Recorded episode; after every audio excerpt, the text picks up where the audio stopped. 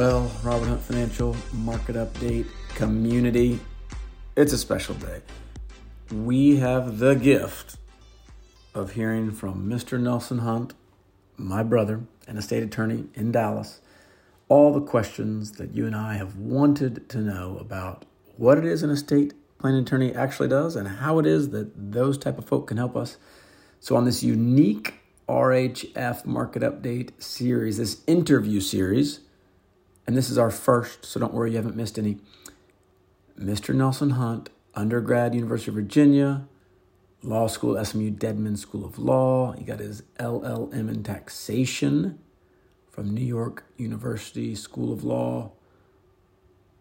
He practices at his firm, Nelson H. Hunt PLLC.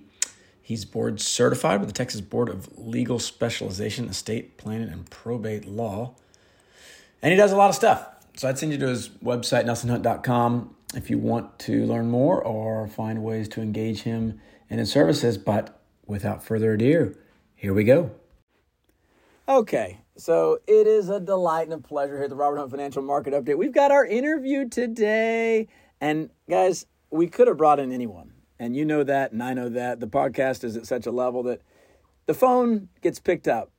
But we have a very special guest, per the uh, intro I just recorded, Mr. Nelson Hunt, estate attorney extraordinaire.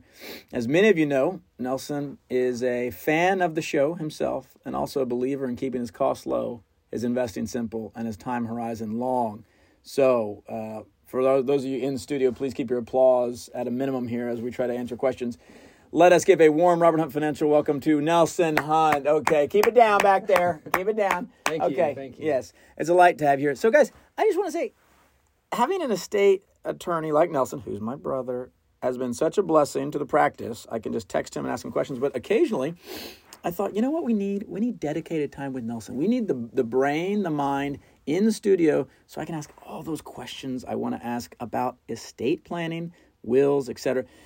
So Nelson, as as a client comes into the Robert Hunt Financial world, one of my checklist items on every I, every client has a checklist. They got like a, a 15 point checklist. One of those checklists, like a car, is do you have an estate plan? So what I I want to know, Miss, I'm always trying to keep my costs low. So you know that's my I'm always operating. That's my default position. Um, you know who my father is. So that's always that's that's pretty well genetically ingrained. But what what happens? What why do we need an estate plan? Like what what ha- like okay, so let's say I just get married or I'm just a single person. Why do I need any plan at all? Why can't I just uh, as they say just go cold, just go cold turkey? Don't need anything. Why do I need to meet with someone like you? Yeah, so the, the primary reason that brings people in usually is when they have a child, they'll want a guardian of their children named in some document. And so uh, married couples usually uncomfortable with the concept that that's undecided. And if they were to die, uh, it would be up to a judge to, to appoint a guardian of a minor child. So oftentimes, uh, being able to name that person is is what brings clients in, and that's done in a will. Uh, another uh, issue that, that brings people in is just wanting certainty about where their property goes at their death. Now, there are uh, what are called intestacy rules in Texas that say this is where your property goes if you don't have a will, but clients oftentimes like to have the certainty, and that's what a will provides as to where their property is going to go um, if something were to happen. Okay, so you said something about intestines. Okay, so hold on. You said intestacy. hold up. So you're saying if I don't have a will, there's something called intestacy, rhymes with intestines, not intestine. Intestacy rules that the state of Texas provides? That's right. Yeah. Okay, so, what uh, is that? Like, okay, so let's again, I'm Mr. Frugal. I just don't even want to. Let's say I just go cold here. What, what what's happening? What what occurs there? Yeah. So th- those rules uh, uh, partition or, or divide everything you own as a married person into community and separate property. And they say this is where your separate property goes and this is where your community property goes. And generally speaking, all your community property is going to go to your spouse under those intestacy rules. But there are some differences when it comes to separate property as to what would uh, happen to that property. Again, if you died without a will. Okay, and it's, and it's okay, separate versus community, right? Okay. Yeah. Five dollar words here, class. So okay, so so help us. What would just community property be like? What is what is community property versus separate property? Yeah, so uh, in Texas and in a handful of other states, there's what's called a, a community property system, and and that means that the presumption for a married couple is that everything that the husband owns and everything that the wife owns, no matter how it's titled, is considered community property, unless it can be demonstrated otherwise. And there are only a, a couple instances where uh, property could be demonstrated to, to not be community, to be separate. That's property that you own at the time you get married, Okay. property that you inherit during the marriage, Okay. um, e- e- either by gift or uh, or uh, by bequest, Okay. or or property that becomes your separate property through either a premarital agreement or a postmarital Okay. agreement. Okay. So just by just bouncing ideas here, if I have a Chiefs jersey signed by Tamarick Vanover and other greats of yesteryear, and I brought that into the marriage with me, is I, is that separate?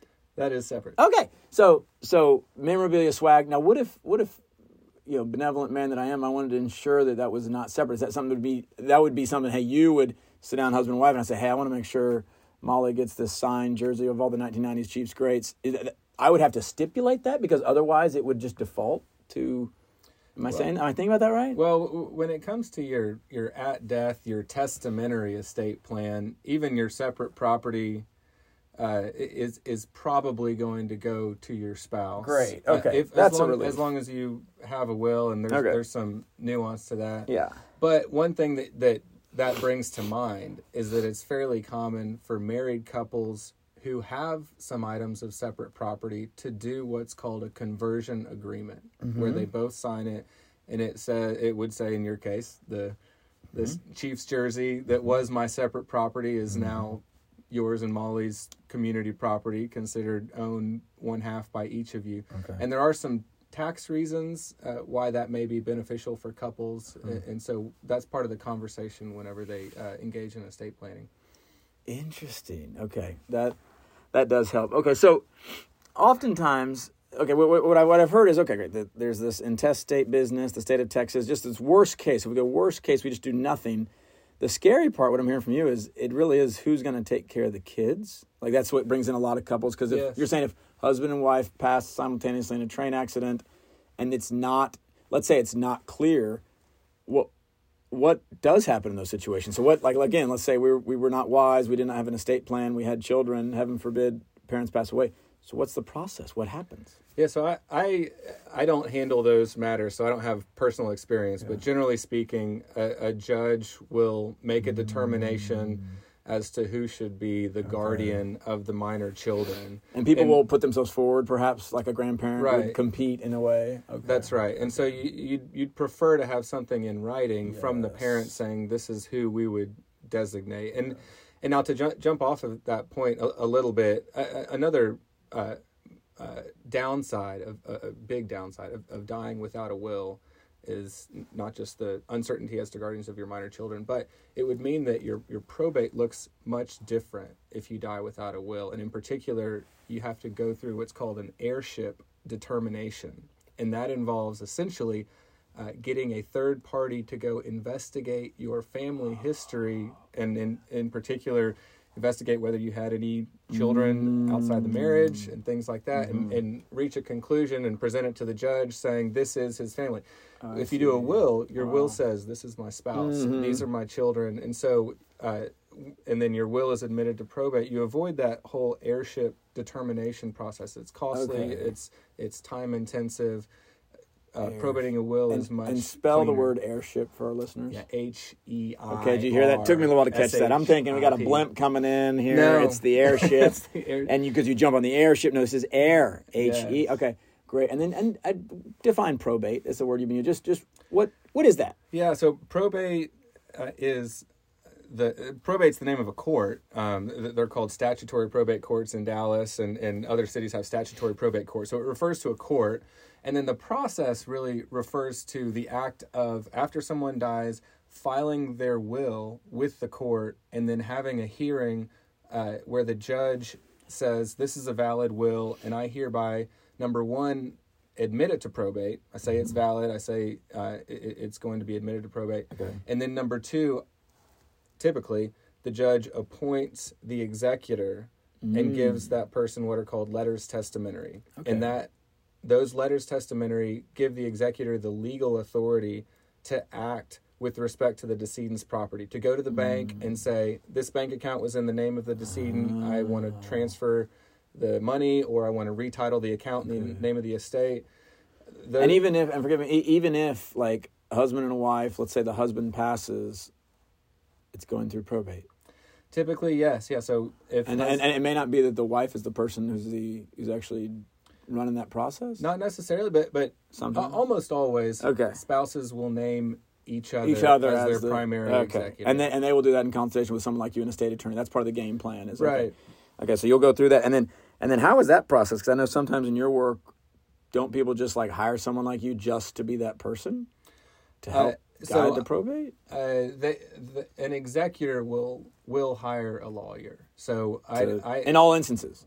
uh, yes, You can't just run it's and gun this required. It's required, You, okay. you, you cannot uh, uh, represent yourself, so called, be, be pro se before the court. You're Lawyers to- union loves that. That's deal. right. Just You're- keep, keep the bills going, boys. You're required to, to hire a lawyer. okay. Uh, and, and and so naming your spouse as executor is not necessarily setting them up to ah, have to navigate that on their own. Your, your spouse is going to hire an attorney that will handle all these ah. probate court filings Yeah. and really hold their hand through that process. And then what? Okay, so let's this this comes up all the time. You know, all these vanguards, fidelities, banks, all these folks are always telling us like, okay, like named account stuff, like you know, beneficiary information.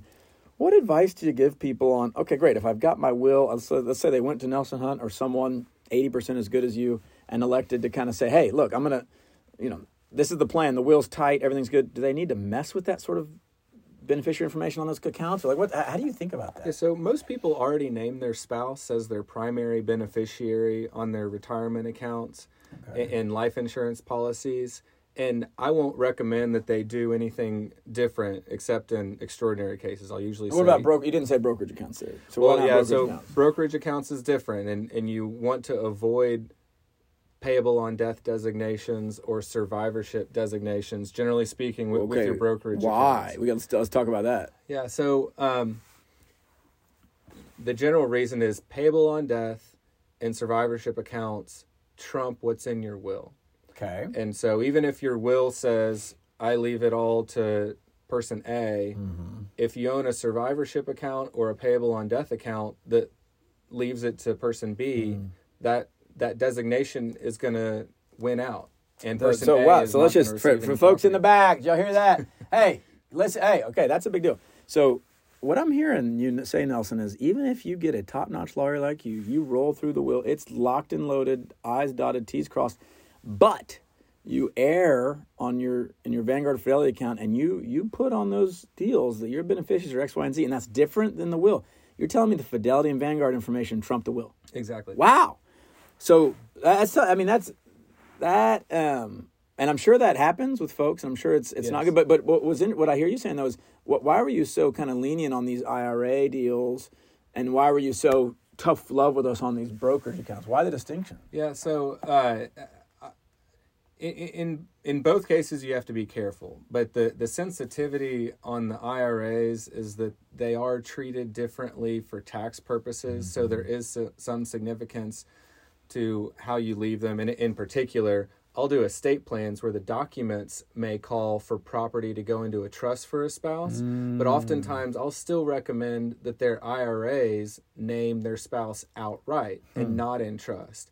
And generally speaking, naming a spouse outright as a beneficiary of an IRA or a 401k is more income tax efficient than putting those assets into uh, a, trust. Interesting. Yeah. So you've got your tax hat on as well as an estate planner. You're Right. You're, you're thinking about different buckets here that you you can help people with. Okay, that's that that is helpful, and and I want to just bring the listeners into a little experiment we ran years ago, and just get your thoughts on it today. This is something people ask me all the time. So here at the Robert Hunt Financial, you know, not only market update, but the IRA practice, we serve a wide range of folks. Some of these folks are coming in and they're some of them are just out of college, kind of ready to go, ready to go. Other folks are high net worth to very high net worth, and therefore, you know, expending resource on someone like you is really a, not even a, a blip on the radar. Walk us through that experiment we ran where we were seeking to use, you know, legalzoom.com or just some of these lower cost alternatives and like how What are your thoughts on on on those today? How did our experiment go?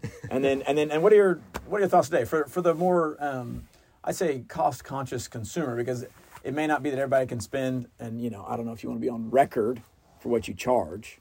It's it's a it's a fine value, but I don't. But but if they don't want to do the sit down and the couple grand here, and they want to do the 180 legal Zoom, walk us through how you would advise someone like that. Just as uh, more as Sure. a more as a brother than as a, uh estate plan. Let's say kind of just you're just looking at someone here. How do you help them? Yeah, so um, our experience coming out of that uh, uh, experiment was when a client does a legal Zoom or or uses some other program to do their will, uh, oftentimes the will looks good, but it's not signed correctly, and it seems like a simple. Right, tell us what that means. What what does it mean to be signed correctly? Because in Yeah. my mind, you just write a signature. How could you mess up a signing? Right. So uh, in Texas, for a will that's uh, printed, not handwritten, but but uh, printed, typed out, to be valid, it has to be signed by the testator, the person making the will, and also signed by two witnesses. Okay. And Then on top of that, almost always when you're doing a will, especially doing a will with an attorney,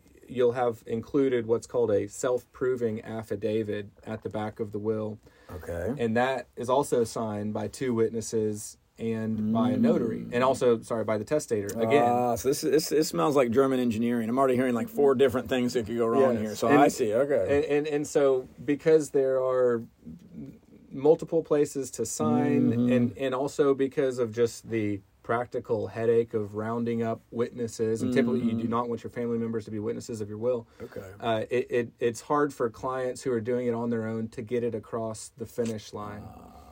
Yeah, that makes sense. And and it also, I mean, I, I I'm from that same experiment. I mean, there, while there are cost savings, that that was we we actually tried, I think three different platforms, and it wasn't just LegalZoom. And this is not a diamond on LegalZoom. What I think what what Nelson's saying is it it's a little more than just dotting the I and crossing the T. There's this kind of emotional. Can you push through? And I've heard you say this, Nelson. Sometimes, and it's hard for me. I've got down on my list when I've got a little checklist. Need to get the will done, and sometimes it stays on there for like three years because Right.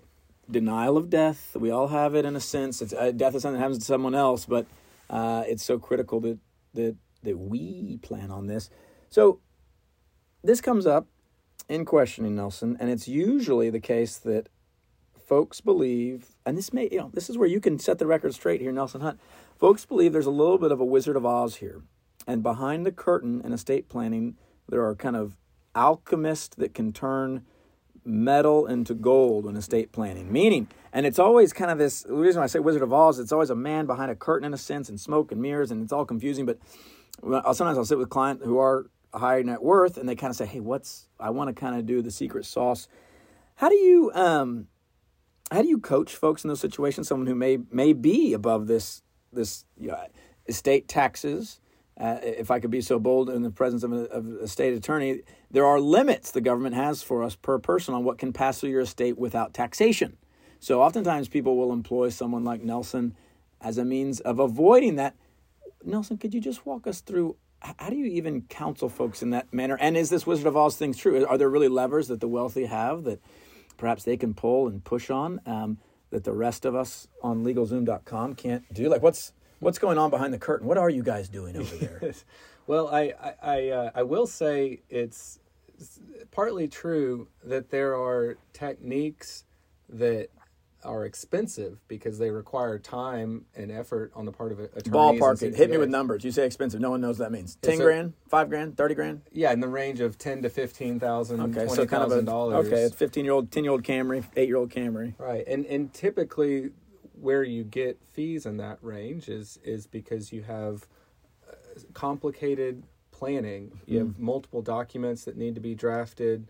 You have memos that need to be uh, prepared, uh, describing the strategy. Uh, there, and and oftentimes there's a lot of maintenance that goes along with structures that are created, whether it's trusts or partnerships. Oftentimes there's loans involved. So, kind of the the part behind the curtain, uh, th- there is a lot going on, but it's also not a free lunch. You're always paying with complexity, uh, and and and so that's that's just one thing that every client has to take into account. And Hmm. and in my practice, I have to get comfortable that the client is is uh, has the, the appetite for complexity to kind of venture into those waters. All that said, there's some straightforward planning uh, that is less kind of behind the curtain, so to speak, and and typically that will revolve around using your seventeen thousand dollar per year gift tax exclusion. That's a real simple way to move property downstream, so to speak, from parents to children. There are ways to do that without an attorney, um, in terms of That's funding- always nice. Kind of sidestep the attorney. Thank you for saying something about it. and, and there are different vehicles you can use that to fund 529 accounts Mm-hmm. educational savings accounts you can use that $17000 exclusion to fund uh, uniform transfers to minors act Mm-hmm. account so-called custodial accounts. Then you can go to a lawyer and, and create what are called Crummey trusts named after a court case that demonstrated this technique where you create a trust give the $17000 exclusion to it and give the child a withdrawal right.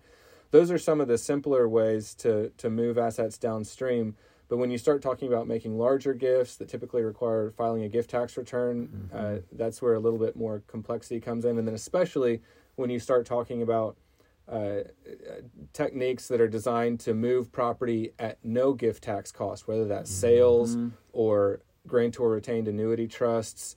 Those bring in a, a kind of a new level of sophistication that, that requires uh, uh, legal help, legal fees. I'm, I'm glad you brought up that sophistication, Nelson. Something that I've run into a couple times that has always perplexed me, and I'm curious what your thoughts are on it. Is oftentimes I will meet someone, usually for the first time, and I'll be trying to get my arms around their investing. So, kind of where is the money and how's it? I call it autopsy without blame because we don't want to.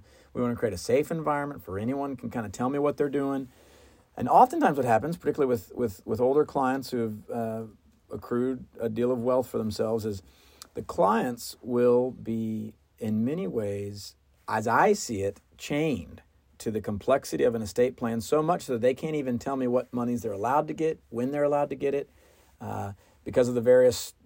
Not your practice, of course, but I, I could imagine it would happen that the client says what they want, you execute on it, and all of a sudden, 10 years later, they really don't know how it works or what, and they can't describe it to me, and all of a sudden, I'm on the phone with an estate planning person, and they, you know, it, it just seems like a mess. Um, and and usually, usually as I see it, Nelson, it's usually uh, it feels politically motivated. Sometimes maybe the Democrats are getting in; they're going to hammer down on this this this exemption amount in a big way. So you better get your ducks in order yesterday, and and all of a sudden you have all this complexity. And I, I look up and I sometimes think, gosh, like, I, was the juice worth the squeeze? Well, hindsight's twenty twenty.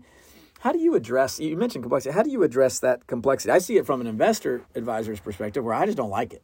I hate all of it. There's not a single ounce of the complexity that I, I think is appealing. I see deer in headlights with clients. I it, it, it, bothers me when people don't know what money they can use, and then it, it bothers me that I myself can look at the flow chart some estate planning person put together and think, ugh, what in the world? How, how do you address that yourself with your practice with your people? What what advice would you give in a situation like that to someone? Yeah, so uh, I one way that I address that would be to emphasize the client doing their testamentary, their at death estate plan 1st mm-hmm. before they engage in any so-called inter vivos or lifetime planning. And I think usually the hmm. lifetime planning leads to the the type of complexity that you're talking that's about. That's exactly what's happening. Yes. So, so a te- you can do a testamentary plan that takes full advantage of the available gift uh, or really estate and GST tax exemption amounts Mm-hmm. That's generation at death. skipping trust. He's using acronyms. Generation skipping trust is what that That's GST right. was. Thank you. And so you, you can get clients uh, across that finish line so they have a, uh, their testamentary plan. And that doesn't involve any during life complexity. They may, as part of that plan, have a revocable trust. Okay. That, and, and maybe they'll put assets into that, but maybe not. But even if they put assets into that revocable trust, they can take it out themselves. There's really no Okay, rules. this is this is great. So just me- mechanically, just I'll say this. So so let's say someone does this. Like, great, they don't have to do all the complexities in life. Meaning, we're not throwing things into different shells. And correct me when I say something wrong. And I'm not Right. trying to. correct- It's just when they die, that's when it kicks in, and that's when the money flows to these various vehicles. Yeah, and so that's when there's some more complexity that's introduced, and uh, so yes. you're- But you're but right but but but at, at the base level, what I hear you saying, what I think should be an encouragement to people, where you if if you eh, sometimes people don't know what to order from the restaurant, so even before they go to an estate planner, I feel like there's an intimidation factor on. Well, I don't even know what to say. But what I hear you saying is the kitchen, uh, the estate planning kitchen, can cook up something that says, "Hey, look, we don't have to jack with any of your existing investing structures as they exist today." Correct? Yes. we can actually put something in place that it actually is once you pass that's when maybe some of that german engineering kicks on but in the in the in the interim in this present state you you really don't have to do all these um, peculiar things that will make you ask the questions that i receive sometimes which is i don't even know what money i'm allowed to spend is that is that fair someone can come to you and kind of ask hey man just keep it simple in the lifetime and then and then uh, do the do the fancy footwork at death Yeah, that, that that's right. And every client has a different uh, Mm-hmm. appetite for complexity, but that's certainly an option on the table for even the wealthy client who whose combined estate is well in excess of the of the twenty six million dollar exclusion. Mm-hmm. They can keep it simple during life and and, uh, and and and keep their financial life simpler. Well, that's great. I mean, I, I, I feel like that's it. Almost takes and I, and you're, you're cut from a similar cloth. Here at the Robert Hunt Financial Market Update, we keep our costs low, we keep our time horizon long, we keep our investing simple. If Nelson Hunt were to have a Nelson Hunt legal podcast, would you be keeping your uh, estate planning simple? I I think so. Okay, we've got him on, and I think so. Which is Yeah. that, that's a lot for a lawyer. For those of you listening in the back, okay, that's a big deal. If a lawyer says he thinks so, that's a very that's almost a yes with exclamation point. Because I I, I feel like that, and, and and I know that's the true of you before I ask that, but I, I feel like that to me is oftentimes kind of this, you know, sheep to the slaughter moment when people do go into any lawyer's office and they don't exactly have a clarity on what outcome they want. And of course, like any great helper a lawyer would be, they might say, "Oh, we can cook up all sorts of beautiful things that are perfectly legal and optimize, oh by the way, for tax efficiency." But they're not thinking about this human element, this management element, this investing element. They're not they're not looking at it full circle, and so that's why I like um, I like trying to get people on the same page, whether it's me or you or me, another estate planner, or you and some subpar financial advisor. There's always you're always wanting to put people on the same page, and that's why I would encourage anyone listening. I would be suspicious of any time siloing these things. Like anytime an estate planner is saying, I would want the financial advisor part and parcel knowing what's going on. I think Nelson, you would agree with that. Yeah, I would agree with that, and, and I just want to say that my uh, my I think and maybe my hesitation on on uh, uh, uh, endorsing wholeheartedly uh, uh, avoidance of complexity. There is, of course, uh, well, not of course, but we just haven't really gotten into this topic. There is an estate tax exemption amount that's currently twelve point nine two million dollars per person, and under current law, that amount does decrease to around six and a half or seven million dollars on December thirty first of twenty twenty five, and for certain clients, Yeah. it's and, and generally speaking, uh, to add to that, if you can make taxable gifts before that date, and then that law uh, uh, is you know stays on the books, and, and the exemption amount is allowed to sunset, you are able to move more assets into trust vehicles or, or other vehicles outside of your estate than you will be after December 31st, 2015 there was a similar cliff, so to speak, in 2012. There was a lot of estate planning done around 2012 uh, for that reason to move assets uh, out of a client's estate or into a trust vehicle so that if the client uh, then later passed away, uh, the, the client's estate would have gotten the benefit of that pre December 31st higher exemption amount. So that is something that, especially as we get closer to the end of 2025, that will be a, a, a frequent topic of conversation, not only among estate planners but financial advisors, and and uh, estate planners, myself included, will make a sincere push probably to to recommend that very high net worth clients at least consider moving assets uh, into trust or doing other types of planning that will allow them to take advantage of that higher exemption amount before it sunsets. well said and super helpful and that that that is exactly what gets on people's minds and gets them going. And then this is always this is a point of history nelson. I think you taught me this or someone else. Trivia question. No one in the audience answer this. When was the last time the estate tax exemption amount was reduced? Yeah, so there was a blip in 2010 Of all, but yeah, when for a year. the estate tax went away for one year. Uh, but other than that, uh, my understanding is that generally the exemption amount has gone up every year consistently. Uh, I, I think for Since six Geor- or seven decades. Since George. Washington crossed the Delaware, or oh, Well, Okay, si- so- since the estate tax was enacted uh, Okay. over hundred years ago. Okay, that, and that is always interesting. I, I think I think both things need. To, you know, it could be in this 2025. This is the cliff, and therefore, what Nelson is saying, very wise. Kind of get if you need to do something, it kind of does make sense. It, it creates a little bit of a sense of urgency to do something. Maybe you should have done otherwise, but at least maybe creates this. Um, even if the Democrats or Republicans like this as a football to perpetually punt back and forth for their various constituencies, it, it at least could create a sense of urgency that people could do good planning otherwise. And oh, by the way, yes, it helps that 2025 is is coming. Um, With this interview, it's been. It, I tell you, we've covered a lot here. We've covered a lot of good things. I always like to ask though before we close. I, I want to. Well, I've got a couple questions, so maybe maybe don't turn off. Keep your keep your radios dialed in. One is.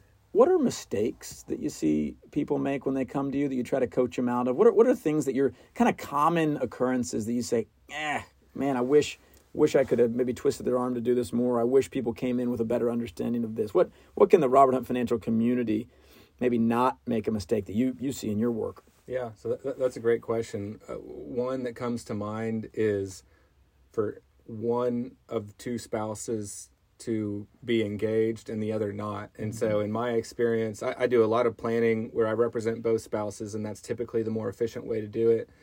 Uh, and, and in my experience, when I have only one spouse contact me and, and say that spouse says, Oh, I just want to meet with you, and I can just tell my spouse later what we talked about, uh, the planning almost never goes anywhere. And so that's mistake number one is is not getting your spouse on board uh, initially for that uh, i- initial meeting. Um, an, another might be just getting uh, too caught up in, as you're suggesting, uh, uh, complex planning, uh, and and so I, I have some kind of projects that seem to go on longer than they should. Um, because a, a a client is is maybe enamored with a complex structure and, and I'm happy to help the client and assist them and counsel them in that direction but I and I, I if I would this this isn't really a legal judgment but my, my perception is is that uh, sometimes that uh, sentiment is kind of based on this peer pressure idea of hey my my partners in my firm Yes. um, Yes. all talk about doing a family limited partnership or they, they all talk about uh, creating this certain type of trust structure. And so I, I feel like i need to do that. And sometimes th- that leads to some wheel spinning. Um, so so point number two might just be make sure that you're thinking for yourself and and with with the advice of of financial advisors and estate planning attorneys make sure you're mm-hmm. thinking for yourself about what works for you in in terms of planning. Um, so and those would really be my, my two big mm. takeaways. Get your spouse involved mm-hmm. and then and then do what works for you not what somebody else might be telling you you should do. Well said, and I, I think that's a great corollary to investing as well. I mean, both of those things, I can I can certainly attest that getting a spouse involved and then don't do what your friends tell you to do with investing. Right? Isn't that what we preach here at the Robert Hunt Financial Market Update?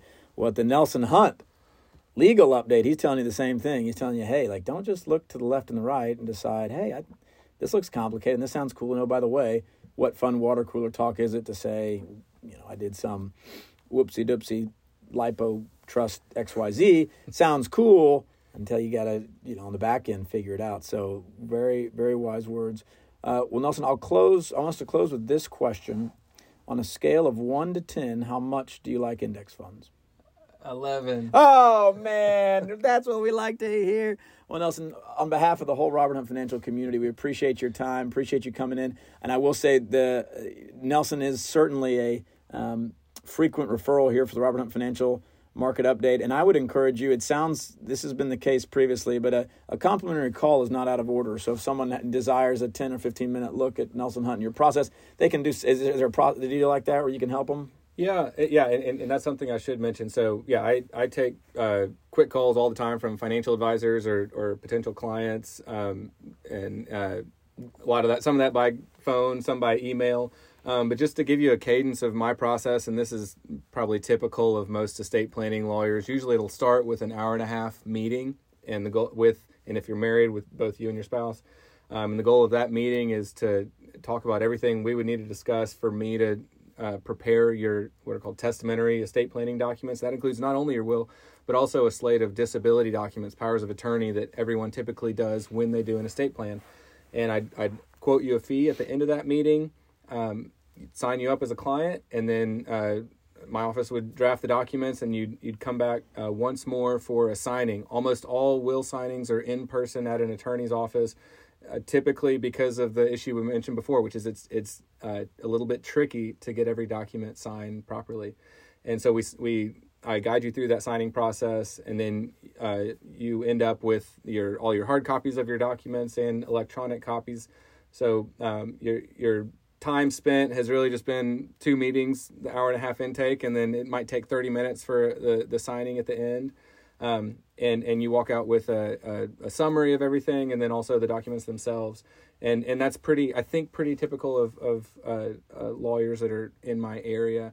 Um, and the whole process, you know, depending on how busy I am or how, how busy you are, uh, uh, I try to get my, my plans done within a month, um, but sometimes it, it can drag on um, to two or three months, but that's about a, a guess as to the, the, the total time frame. Perfect, fantastic. And then you also and you do other things as well from a legal perspective. So I'd also encourage our listeners. What's it can oftentimes be nice to work with someone with the heart of a teacher. Nelson has the heart of a teacher. So it, if you do call, he may tell you, "Hey, I can't do that, but." why don't you go here? Or yeah, I can put together that partnership doc for you. Or yeah, I can do that.